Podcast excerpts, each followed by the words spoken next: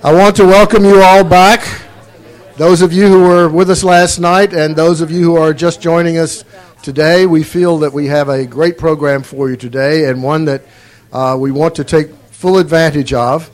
As you can see, there is a certain sentimental, you know, some of the at old haunt. I think is one of our, uh, you know, someone who is, uh, is is back with us on this 25th anniversary. I'm Alex Jones. Uh, I'm director of the Shorenstein Center, and it's my great pleasure to welcome you to this day and a half of, of conversations, is the way we framed it. It is going to be thinking out loud as much as, uh, as anything, and it's going to be with your participation, we eagerly hope when we were deciding what kind of a format we wanted for the 25th, something very special, we wanted it to be really interesting, and we wanted it not to be something that would be pro forma at all. So we began with the idea of what is the best way to sort of elicit information and thoughts that are interesting and fresh and challenging. And that is the one on one conversation. I think that's sort of the journalistic golden, golden mean. But you have to have the right people asking the questions, and they need to be asking the questions of people who are really worth listening to. So we began with a group of people that we invited to be effectively interviewers, to initiate the conversation, the one on one conversation, with then a group of people that we, with our interviewers, helped choose.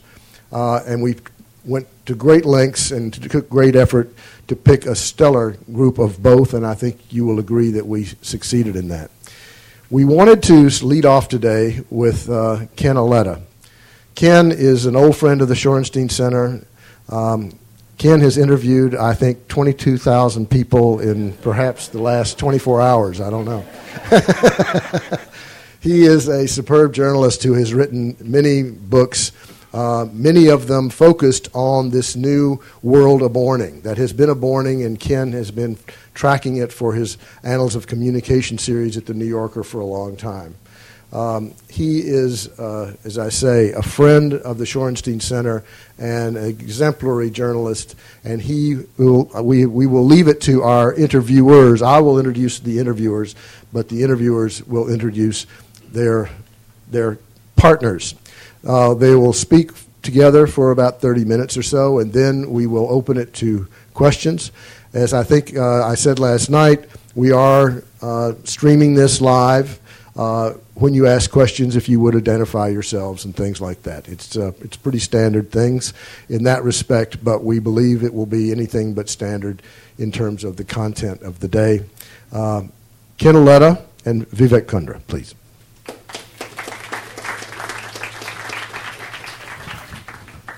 Good morning.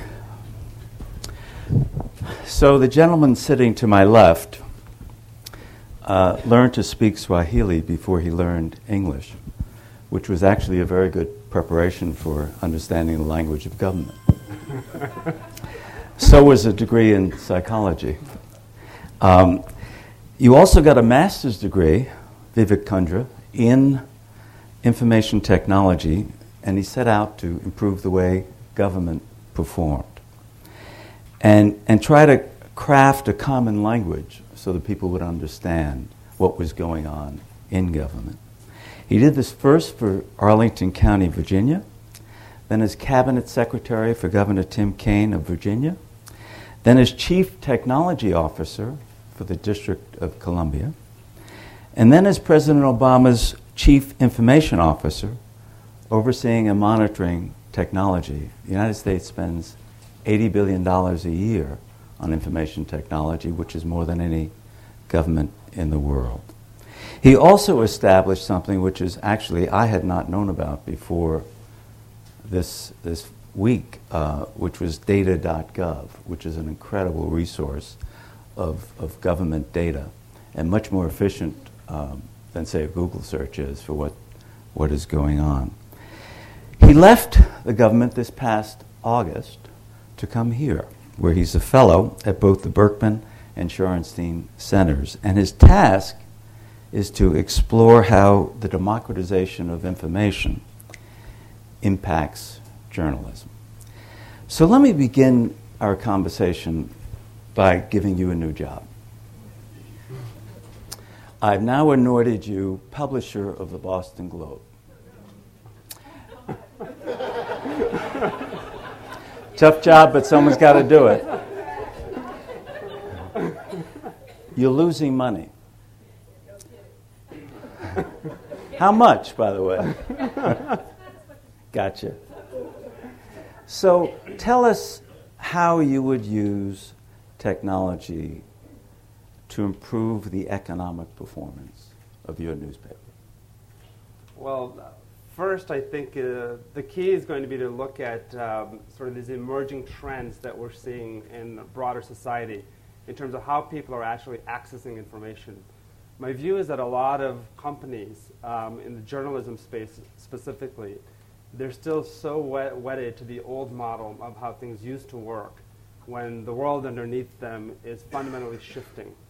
How people are accessing information um, through mobile devices, the social grid in terms of how people are actually communicating and sharing stories, um, not just around the, their local jurisdictions, but uh, globally for that matter.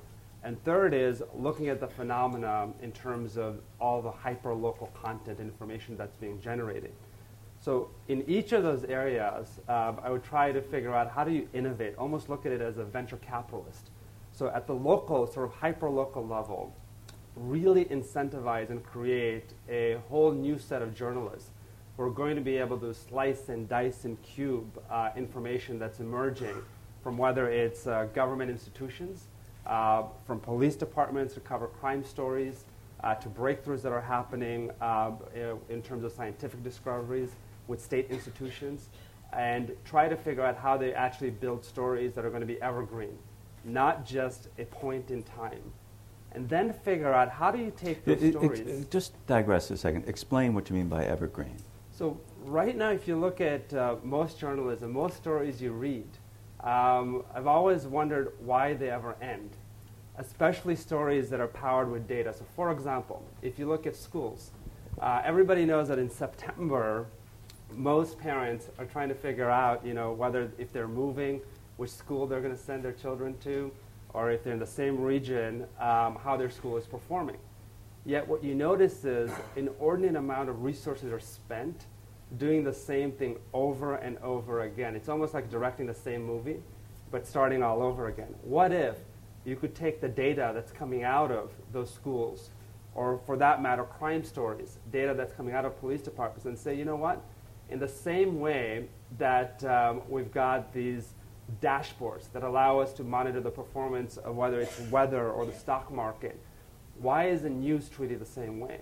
Why can't we have these stories that are evergreen so we can actually monitor um, on a real time basis uh, the performance um, of uh, content rather than trying to uh, throw more bodies at the problem? So there's a technology solution to some of these um, issues. And then the key, I think, the winner in this space is going to be um, the set of organizations that are going to be able to take immense amounts of data that's being generated um, across the board and slice and dice and cube it and turn noise into signal. So think about all of us sitting here today and people watching. We're almost like sensors, right? We've got a camera, we've got our cell phone, we're tweeting, we're sharing our social experiences but very few people are able to take that, or organizations, and actually turn it into meaningful insight. And those are going to be the winners. And if you think about it from a hierarchical perspective, in terms of paradigm, at the very bottom of the paradigm, you've got vast amounts of data that turns into some key performance indicators that then turns into insight. And it's the insight, I think, that needs to be uh, looked at. And that's where I think news organizations can add tremendous value uh, by bringing the narrative capabilities um, in terms of the content that's being generated. And what about how would you advise the Globe to use social networks like Facebook and Twitter? How could they tap into them to make their business better? Well, it, it's a great platform if you think about it to, to amplify uh, good content, right? It, it's not so. So I don't necessarily see that Facebook somehow is fundamentally changing um, the, the, social media, uh, the, the news business per se. But if you look at a lot of the stories that travel around, they're basically pointers to great content, right? So if you're able to generate great content, so the deeper question is, well, how do you produce that amazing insight? So look at Twitter, look at Facebook, look at YouTube. They're essentially amplifying a lot of that. And if you look at these companies that have been created, why have they become these multi-billion dollar companies? Facebook, Twitter, YouTube. What's amazing about all three of them is that they haven't created a single thing. They've relied on people to upload content. It's people like you and I who are uploading content on YouTube or Facebook or on Twitter. They haven't, they've built a platform. And the key is how do you leverage that platform to amplify your content, your, your insights? But, but uh, I have a problem uh, in that I, am a newspaper and, and, I'd and I want to migrate to an online newspaper and charge for it as the New York Times, the Globe, and others are starting to do with, some modest success uh, in some of them. Certainly, the New York Times has had some success. And yet, the problem is that I can't get advertisers to pay. They pay basically a tenth for the same ad online as they pay for that ad in a newspaper. So, how, how do you pitch me as an advertiser that you're not paying enough? that online, the narratives you speak of and the data and the richness of that data, in fact, is so valuable that I should be paying more. Well, so, so let's look at the economics in terms of um, why are advertisers paying more for whether it's Google or Facebook, right? So the big battle in the tech industry right now, sort of Google versus Facebook, is who's going to get more eyeballs and what is a conversion rate um, when it comes to some of these ads. Uh, what's really, really interesting um, in terms of looking at the social grid is that uh, people are more likely to buy a product, so to speak, um, or believe a news story if it's coming from somebody they know versus if they just find it on a search engine. So the big dilemma for Google right now, and why Google is going aggressively after the whole Google Plus model in terms of the social side, is because they recognize that. So advertisers know that if there's an ad on Facebook, people are much more likely to buy a product than if they just see it on a Google search result. So in the same way, when it comes to stories, um, it's figuring out how do you make sure that those stories become viral, right? And it all begins with there's no substitute for great content. Uh, because the, the, the, content that does become viral um, is content that, that, that is great.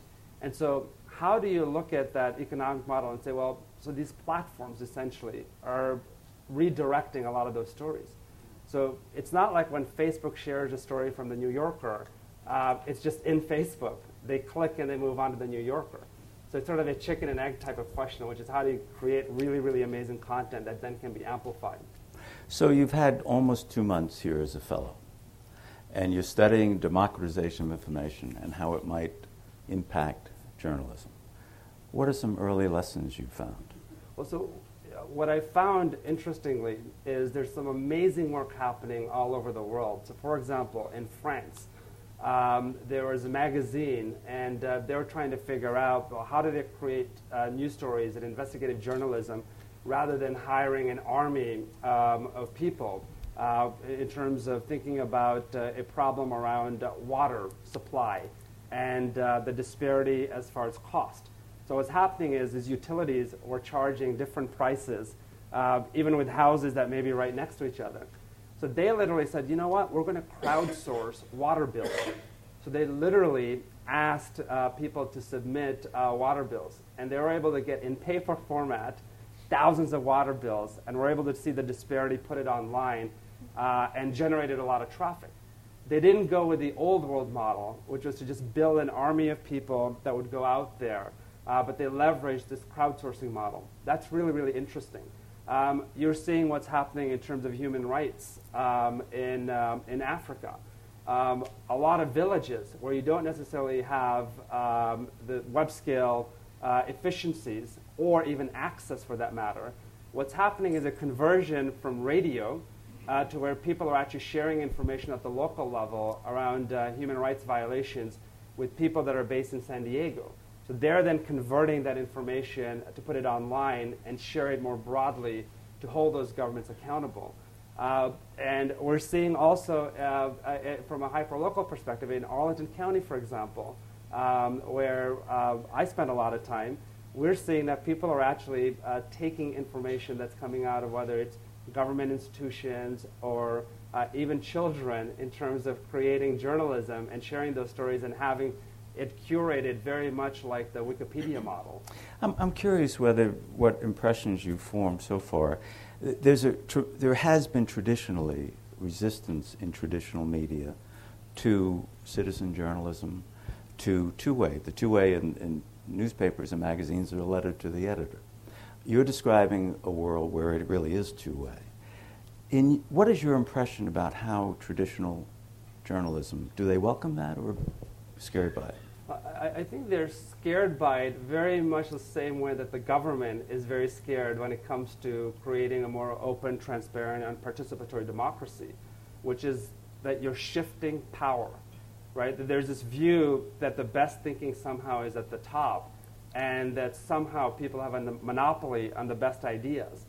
And the world is changing. If you're in the pursuit of truth, then you have to be able to triangulate that truth.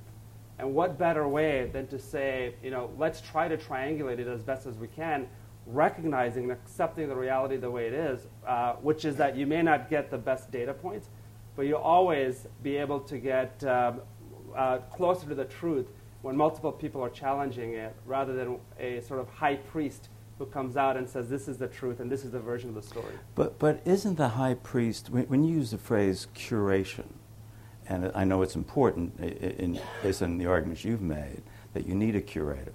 And, and that, high, that journalistic editor thinks of himself or herself as the high priest. Isn't there an inevitable conflict between curation and two way, or oftentimes a conflict? Well, not necessarily, because if you look at the model right now, it's um, asymmetrically tilted towards just the high priest right? And uh, what I'm uh, suggesting is that I think there's a better model, which is that you absolutely need experts um, who can make sense out of all this data. What is noise versus what is real signal? Uh, and that's a hybrid model. Uh, at the same time, what you don't want is just bloggers out there uh, throwing out whatever and saying that that is journalism, right? Because then you, you basically race to the bottom from that perspective.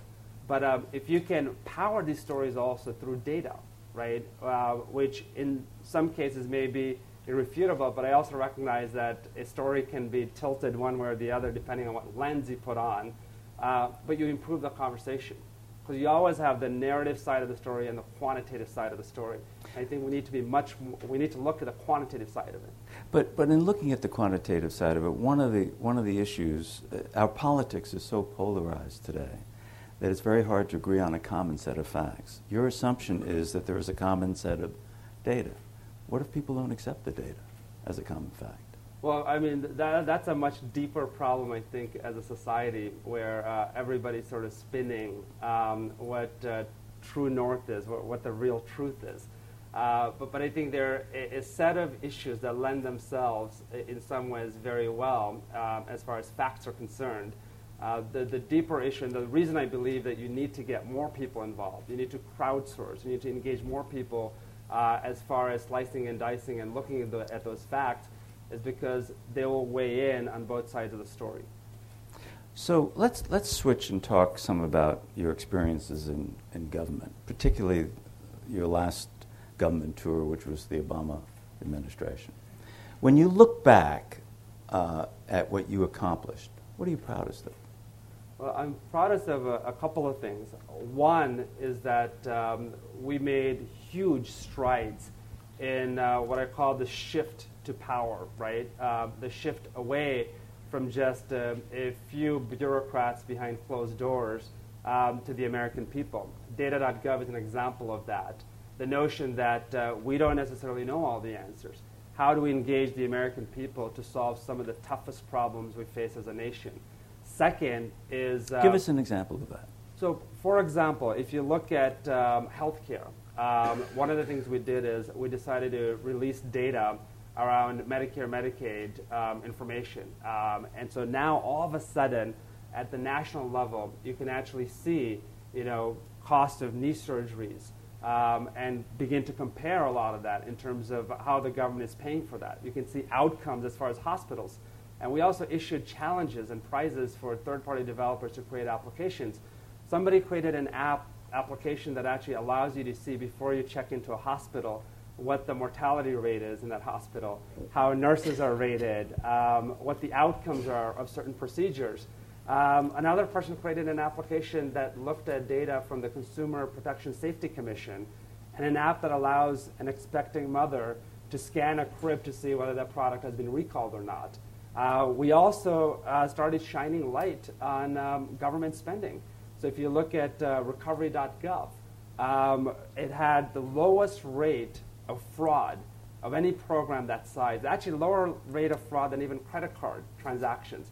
And a big part of it was because the American people could drill down to their zip code, their address, and see where the money was going, who got the awards. And it also allowed uh, government to actually go after uh, people who were committing fraud when it came to government spending. Describe how it also allowed you to announce to the public who, who the decision makers were. Describe what you did there. So with recovery.gov, we, we basically put out there in terms of who was making the awards, um, what that process was, and uh, also the ability to track that information on a real-time basis. So it brought a lot of light to a process that was secretive and opaque in the past all of a sudden you could see down the street, you know, uh, which company won this contract, how much did they win it for, when was this project supposed to be done, and if it wasn't done, why was this project continuing? So we could make sure that we were not throwing good money after bad money um, as far as t- uh, taxpayer expenditures are concerned. How, what was, I mean, after the two plus years you spent in Washington, what was your biggest frustration? What couldn't you do that you wanted to do and why? Well, I, I think uh, when it comes to technology spending, for example, so the, the federal government uh, spends about uh, $80 billion uh, a year.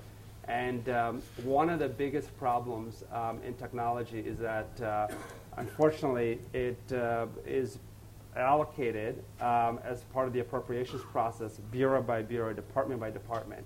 What that leads to is immense duplication across the federal government. So, for example, over the last decade, we went from 432 data centers to over 2,000 data centers. Um, and um, what I would have loved to see is a single committee on technology in Congress where we were able to build essentially a Center for Information Technology so that we weren't um, spending money in a very, very duplicative fashion. So, from an um, executive branch perspective, what we did do is we started shutting down these data centers but I think it's going to take an act of Congress to really go down there and say, you know what? We basically need three digital Fort Knoxes. We don't need 2,000 data centers with uh, interest in every congressional district in terms of building them there. But, but Congress, uh, like the president says, they want to cut costs. What, what impedes their ability to do that? I, I think there's a lot of interest in terms of these data centers or in specific districts. Um, and uh, these data centers, frankly, you know, uh, preserve sort of the status quo in terms of government contracts. So I intend to be very active um, from uh, this perspective to be able to engage with Congress continually to make sure that uh, we're, we're making the right set of decisions as we think about technology in the next 10, 15, 20 years. But one of the things you talked about, and you just mentioned a moment ago, was, was moving, shifting more to the cloud, which means some corporate servers or so so it's not a government expense and it's stored.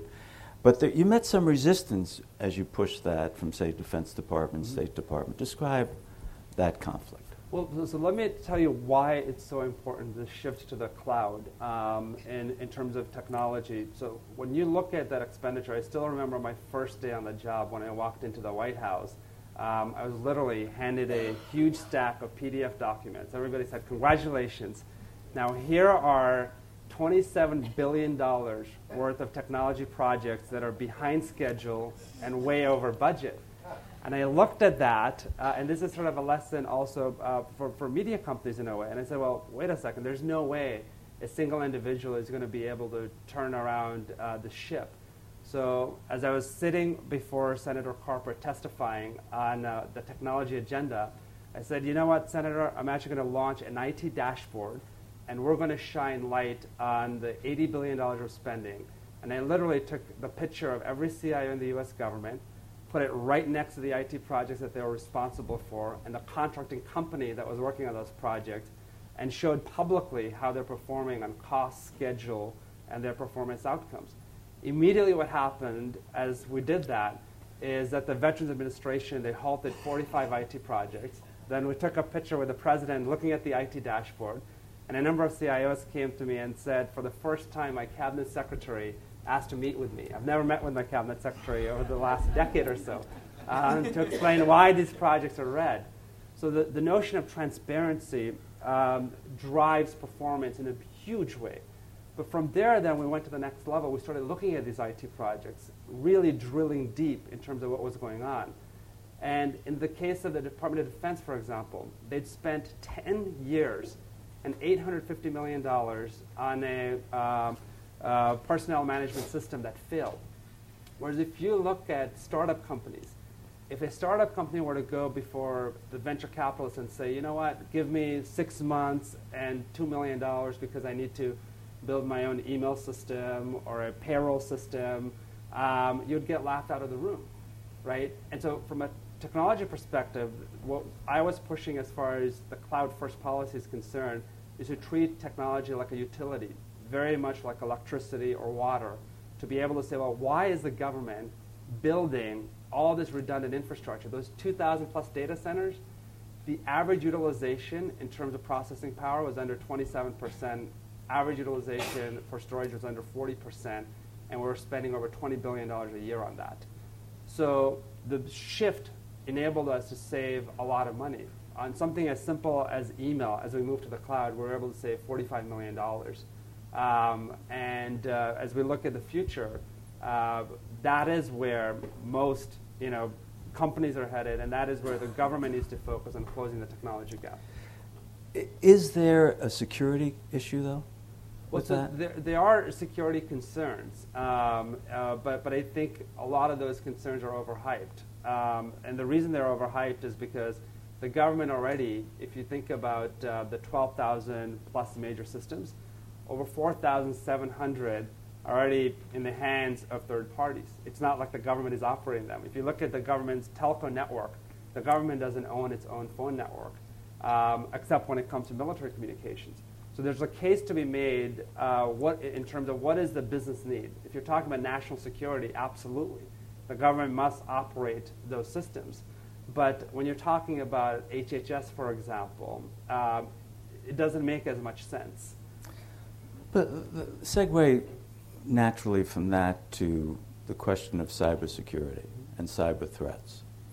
If you were the, a government that was alien to the United States and wanted to create havoc or harm, what would you attack?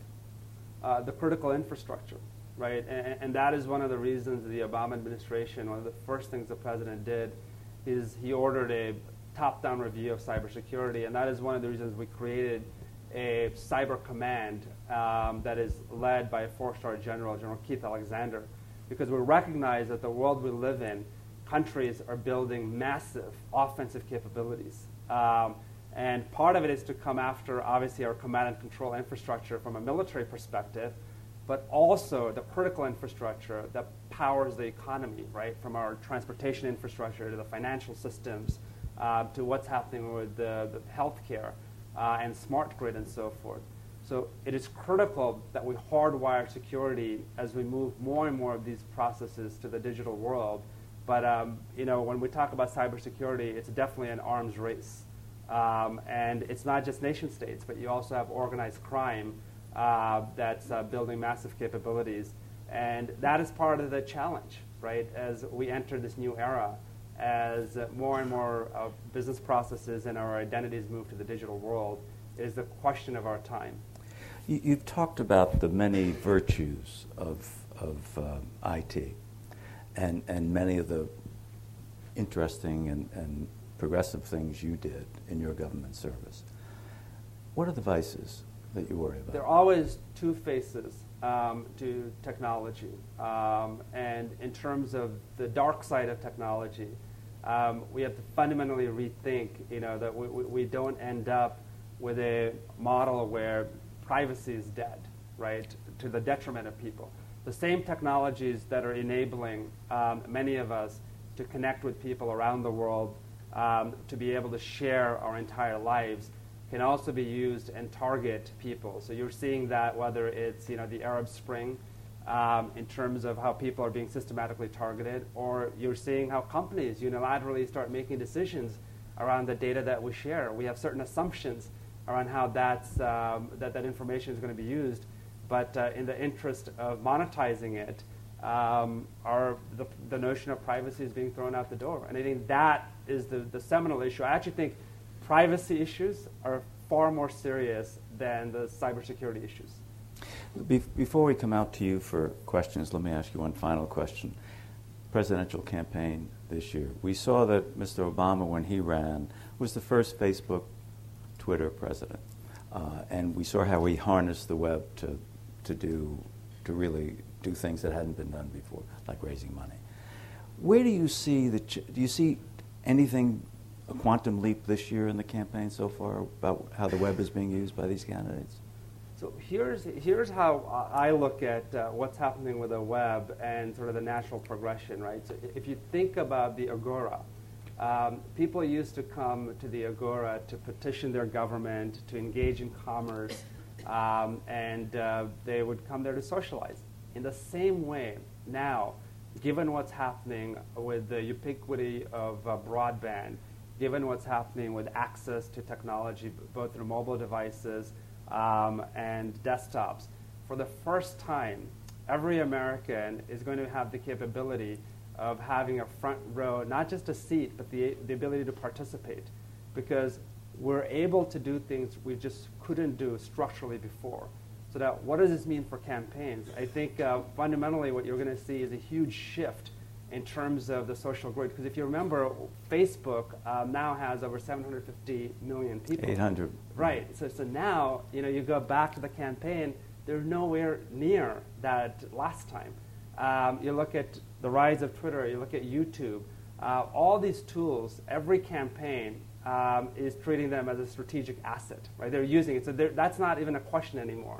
Um, the big thing, I think, is going to be the velocity at which information flows right? In the same way early campaigns um, had built out these war rooms, you're going to begin to see these digital war rooms uh, that are going to be much more algorithmic driven. The ability to be able to slice that data as fast as you can and have algorithmic responses to a lot of that data. So I think that's the next big innovation that you're going to see in campaigns, which is the power of algorithms um, and how to sort of respond. So I think where it's moving is what we have. To, the best way to think about it is to look at what's happening in the financial markets, which is a high frequency trading. Is exactly what's going to happen in campaigns now.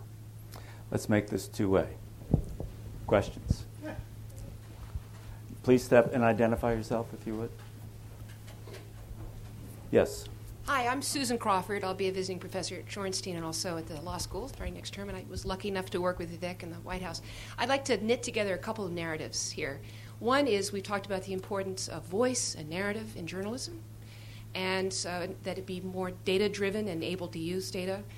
Let's apply that to leadership, government. So, what did you learn about leadership when you came to take on those fractious CIOs and the $80 billion budget?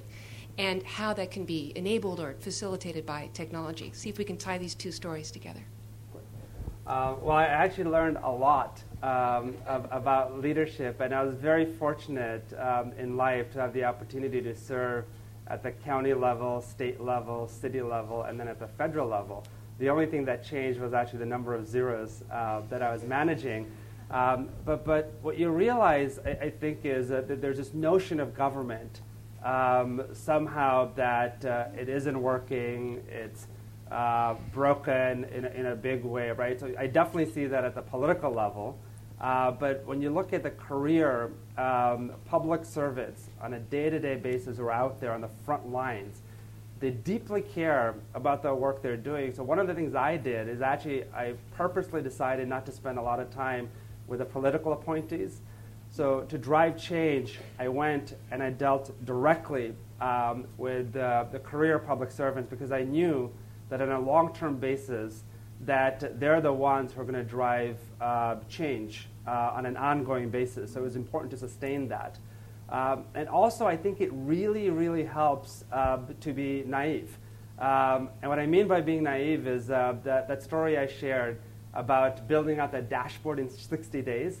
When I was testifying, I could hear gasps behind uh, from my team. They're like, nothing in government gets done in 60 days. Uh, so I literally spent from 7 p.m. till midnight for the next 60 days working with a team of developers and career public servants and we were all in, and we actually were able to execute. So there, there are a lot of assumptions. People just assume too much in terms of the status quo, and therefore they act. And when they act, they're always acting sort of in, in a negative way uh, because they come with all this baggage around how government is rather than how it should be. Yeah, uh, I'm Dick Tofel. I'm the general manager of ProPublica, and we're trying to do a lot of the kinds of journalism that you were talking about about data, and, and I have to report to you that our experience with this government is not as happy as you would let on. Um, the president has talked about openness in government in a very different way than his predecessors. You have, the attorney general has, and you've published a lot more data that the government wants published. But what my reporters find um, in dialysis with HHS, in formaldehyde with uh, EPA, uh, in loan modifications, uh, with Treasury in a project I can't name right now because it's ongoing with the Department of Justice. But across the government, the attitude is about things that people want to know that the government is not interested in affirmatively communicating about is it's the same old stonewall that there has been frankly no change in the attitude of the government about releasing information upon request and even information that we believe the law requires can you explain? Uh, do you share that frustration? Do you feel like there's a disconnect between the administration's philosophy about transparency and the way the government is actually performing, uh, particularly with respect to programs that you might not, that the political people in government might not want to talk about, like, for instance, the loan modification program that I think everybody agrees has been a failure? Sure. So, so I would definitely agree with you in terms of the attitude um, across the board, right? And it's a, such a big shift if you think about uh, uh, opening up the operations of government. Uh, in the space of technology, right, when I was about to put out all the, the performance indicators, uh, had to go through so many lawyers, um, and I just, and I think the, the reason we were successful is we just moved too fast, right, um, in terms of just putting all that information out there. I think the big challenge where you can be helpful and uh, people outside the government can be really, really helpful is in helping prioritize what is sort of number one, two, three, four, five. So, from the White House perspective, one of the things that the president did on his first full day in office, he issued his, this policy directive around opening up government, followed with an uh, uh, open government directive that um, moved the agencies to be much more transparent and participatory. Now, the challenge we ran into, and I sat in countless meetings um, with people outside government, is that given sort of the, the resources and the focus, so you would go to an agency and you would get, for example, HHS, um, what does success look like? There's 25 different versions of what success really looked like. So naturally, what the agency would want to do is go after what they thought they could deliver on or the lowest hanging fruit. I think what will be key is to create sort of a prioritized list of what is the data that is really, really important that needs to be out there, and just kind of continually hammer that. Uh, because it's very, very difficult in any institution to get people to give away power. And I think it's going to take that consistent chipping away. Um, and no one expected this to happen, obviously, within a month or two months. Right? The president led, he started with releasing the Secret Service logs of every visitor that came to the White House uh, we started releasing a lot of the performance data. Um, uh, we, we focus on uh, getting rid of the FOIA backlog, but this there isn't an end. This is a continual process.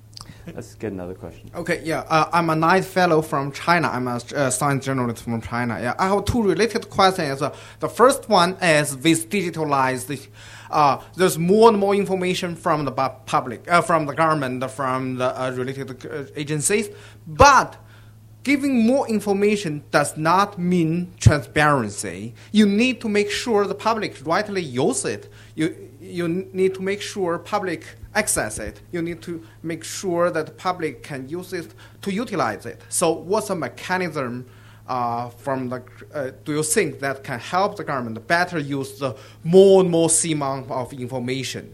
Uh, the the second related question is with uh, uh, more and more digital media, particularly with social media. Uh, public are more easily to express their opinions. But uh, in the digital world, the situation is the people who are speak louder than others does not mean this opinion is more general. So, in the digital world, how do you think you can identify the most representative public opinion so that uh, you can make a solution? Yes, thank you. Sure. So I think on the data, I think it's a question of uh, sort, of, sort of a philosophical approach to how you think about it, right? Yeah. yeah. Uh, I'll give you sort of the internal struggle um, that I went through um, when, when I looked at the, the, the way we were going to go forward with the data.gov. There are two decision points, and it sort of ties to the earlier question. Yeah, yeah. One was, should the government um, release this data uh, or should the government actually try to build applications, as you're suggesting, to make it really, really easy for people to, to, to use? Uh, I actually thought that was a wrong approach in terms of the government trying to build all these applications to make it easy for people to use, because I believe that long term the institutions were going to put their best foot forward, right? So they're going to try to massage that data and try to present it in, in the light that makes the government look really, really good. So what I decided to do was to say, look, we should release the data in the raw format, right? That should be the principle. Uh, so the reason we wanted to release it in the raw format was because my view was that journalists um, would take that data and actually curate it. Citizens would take that data and curate it. Companies would take that data and build the next generation of multi-billion dollar um, companies. I mean, just think about the, the GPS data, for example, right? that uh, the Department of Defense released. It gave birth to an entire GPS industry, or the genomics data that uh, HHS released, uh, or NIH released with other world bodies, gave birth to the, the whole movement around personalized medicine. So I'm a still a big believer that when you think of data, it's much better for the government to be a grocery store than to try to build a bunch of restaurants. Uh, let me just follow up one second. So WikiLeaks is the ultimate transparency. Do you support that?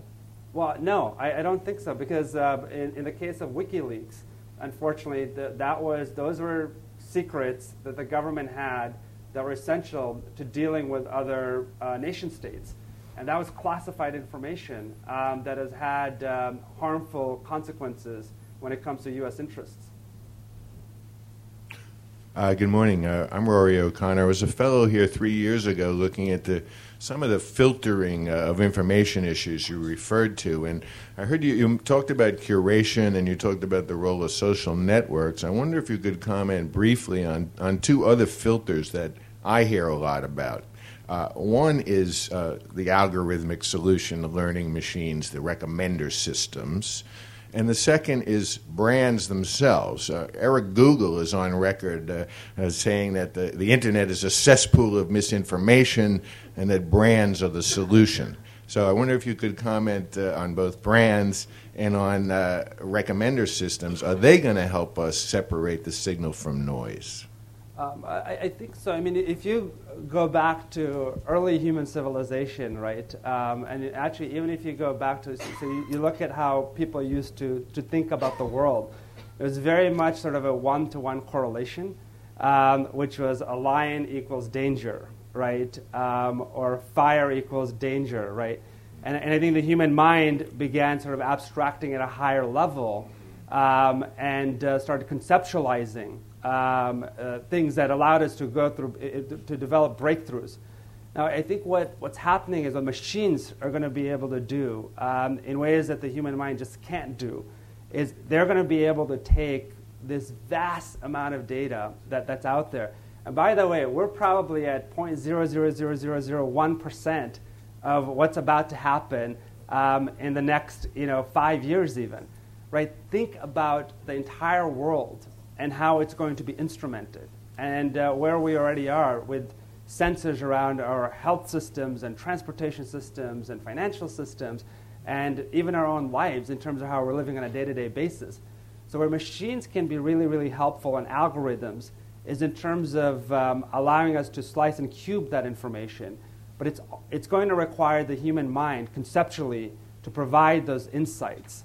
Um, but as, as, far as misinformation is concerned, uh, I, I, think that's a very subjective um, uh, set of uh, views in terms of what is information versus misinformation, right? That is why I'm a huge believer in trying to power as much of it with data as humanly possible.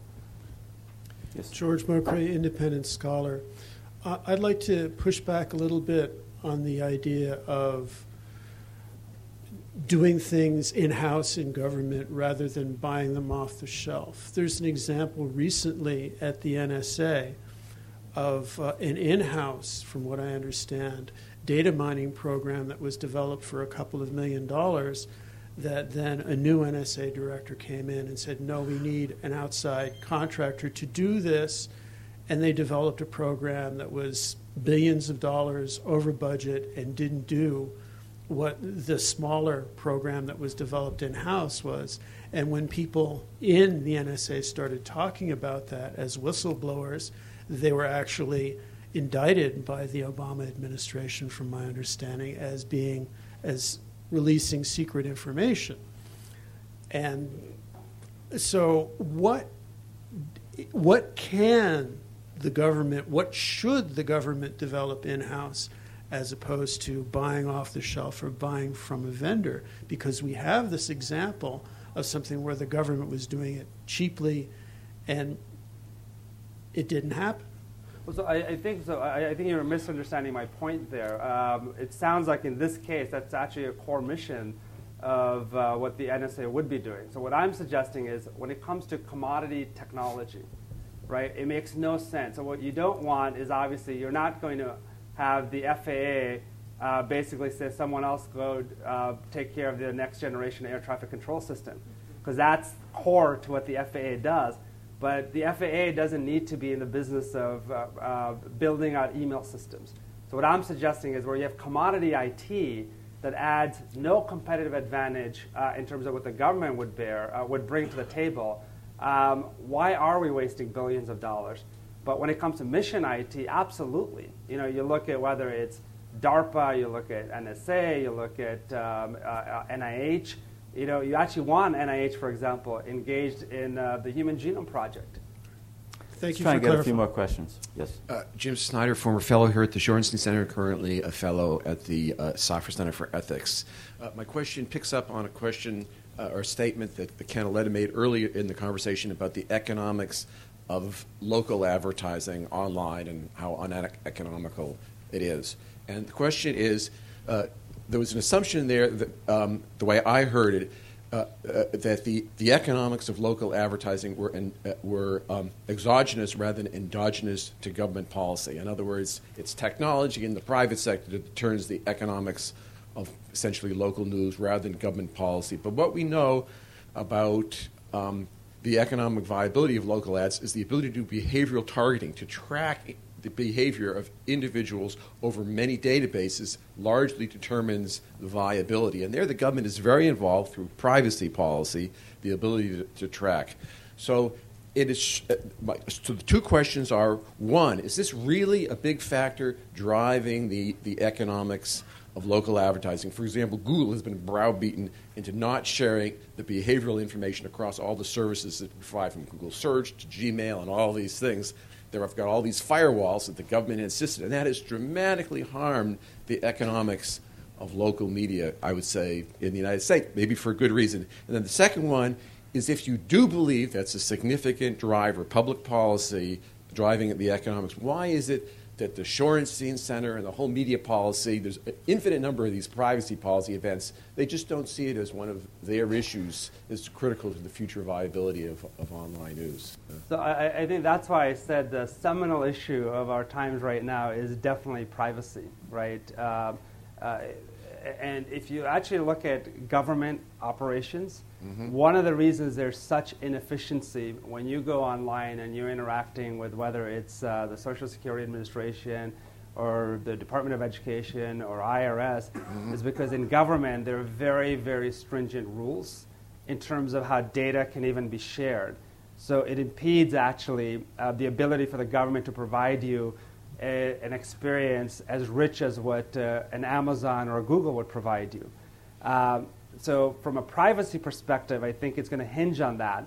There's a huge debate. I wish I had an answer for you, but, but I think that is the big issue that we need to explore right now, which is to try to figure out well, what happens as Congress and the FTC are trying to figure out what they do, because it could wipe out entire business models um, depending on which way uh, the, the, policy instrument is. Uh, so just pulled. in one sense, you're saying you do believe that government policy is potentially a critical factor determining the viability.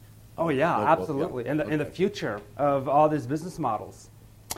Next question. Hi, uh, I'm Marvin Kalb. I'm a, a, sort of a writer now. Um, I have a, a suggestion and a question. The suggestion is, you have used a lot of terminology um, that I am not familiar with, and probably everyone else is, but I am not.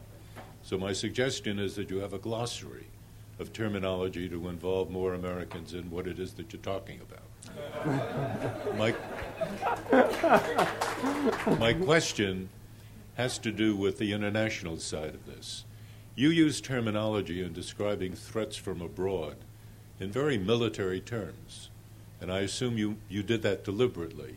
So I'm asking you, which nation in the world today represents the greatest cyber threat to the United States? Well, I'm not sure if I can comment uh, uh on a particular nation. What I can say is that. Wait, wait, uh, we believe in transparency here.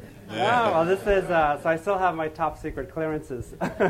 but no, in terms of, look, as far as nations are concerned, there isn't a single nation right now um, with an advanced military that's not building out um, aggressively uh, a cyber offensive capability, right? So what, what you're what, seeing what is what does that sentence mean that you just used? So what the, they're actually building out capabilities um, in the same way traditional militaries, um, when you think about land warfare or sea warfare, would invest um, in whether it's submarines or ships or fighter jets they're investing in weapons um, in the digital world to figure out how do you uh, cripple a country um, like the United States, whether it's the financial system.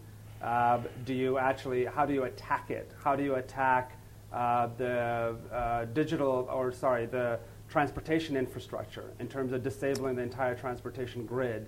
Um, and that is what a lot of these nations are building. And, and it's the future of warfare uh, it, which is going to be waged in uh, cyberspace. Let's take one, one last question. Uh, I'm Joe Nye. I teach here at the Kennedy School. Uh, I want to press you a little further on security, which you tend to downgrade somewhat. In um, early in the administration, President Obama commissioned Melissa Hathaway to do a 100-day study. On May, early May, he, President Obama declared this an absolute priority now, three years into the administration, there's no strategy for security. There's a bit of a strategy for .mil, which is about 10% of the internet. There's virtually no strategy for .gov, and there is no strategy for .com, which is where the critical infrastructure is located.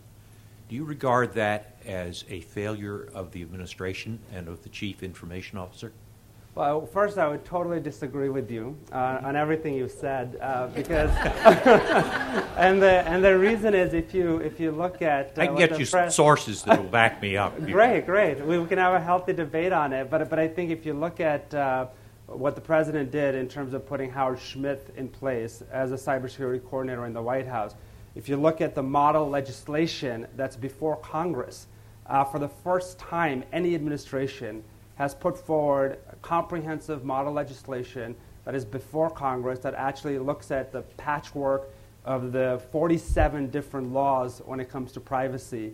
If you look at the cyber command side on the military front and even on the civilian side, on the .gov side, uh, there are tremendous changes that have already happened. Just, just to give you one example, uh, the State Department historically had spent $138 million and um, six years on basically studying its security problems.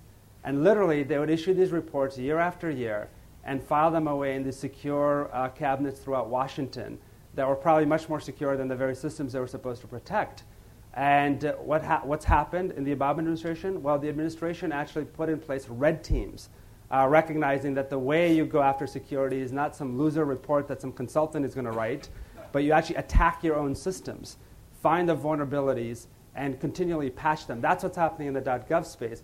But I would encourage you to look at the legislation because it's going to require massive changes um, uh, across the board, whether it's in the military side, civilian side, and even within the private sector.